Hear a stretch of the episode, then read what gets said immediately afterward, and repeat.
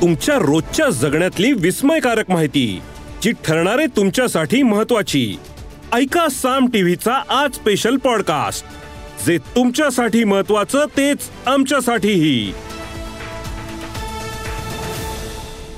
राज्यातलं राजकारण जनतेनं गांभीर्यानं घ्यावं का? असा प्रश्न आता निर्माण झालाय.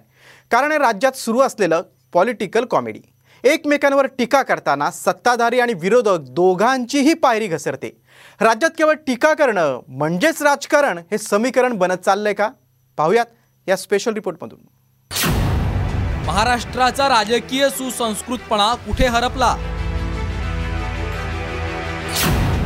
सत्ताधारी विरोधकांची पातळी सोडून टीका? महाराष्ट्राच्या राजकारणात कॉमेडी पॉलिटिक्स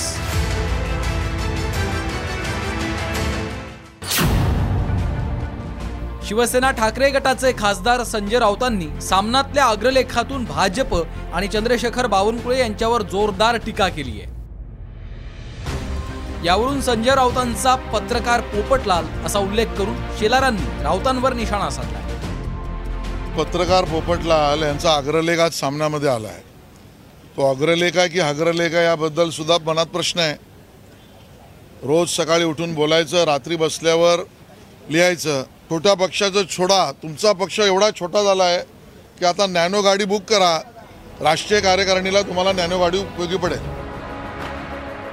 भाजप प्रदेशाध्यक्ष चंद्रशेखर बावनकुळेंवर छोटे पक्ष संपवा असं वक्तव्य केल्याचा आरोप करण्यात आला होता. यावरून सामना अग्रलेखातून संजय राऊतांनी टीका केली. भाजप हा परावलंबी पक्ष बनला असून इतरांच्या उधार उसनवारीवर जगत आहे. ईडी आणि सीबीआयच्या कुबड्यांवर तो टिकून आहे जे स्वतःच परावलंबी आहेत त्यांनी दुसऱ्यांना संपवण्याची बेताल भाषा करू नये. दोन हजार चोवीसच्या निवडणुकीनंतर इतर सगळे पक्ष शाबूत राहतील पण फडणवीस बावनकुळ्यांचा भाजप महाराष्ट्रात राहील काय हाच प्रश्न आहे. उद्याचा काळ भाजपसाठी विषकाल आहे. बावनकुळे तुमच्या पक्षाला अतिदक्षता विभागात उपचारांसाठी नेण्याची तयारी करा असं संजय राऊतांनी अग्रलेखात लिहिलं.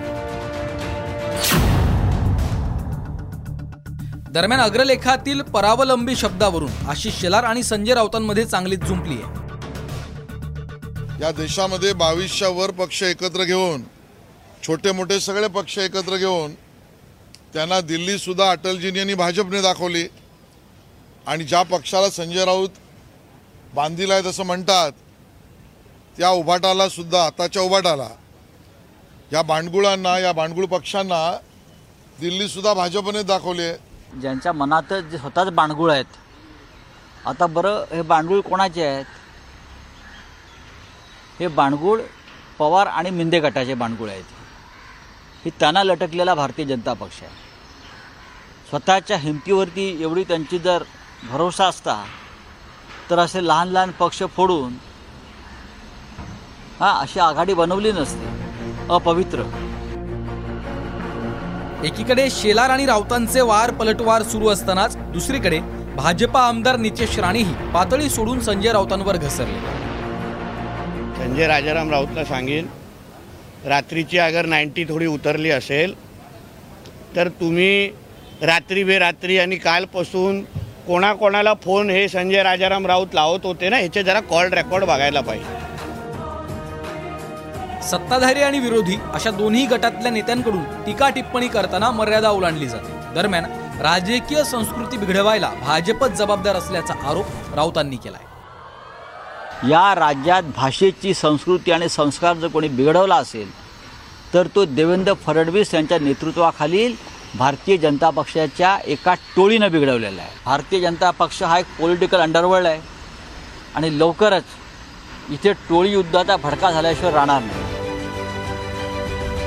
महाराष्ट्राची राजकीय संस्कृती कुणी बिघडवली यावरून देखील वेगळे वाद प्रतिवाद होतच राहतील. पण या वादांमुळे जनतेच्या मूळ प्रश्नांकडे दुर्लक्ष होते आता सर्वसामान्य राजकारण्यांच्या कॉमेडी पॉलिटिक्सचा आनंद घेत राहणार की अशा नेत्यांना धडा शिकवणार हे पाहणं महत्वाचं ठरेल. Bureau report Saam TV news.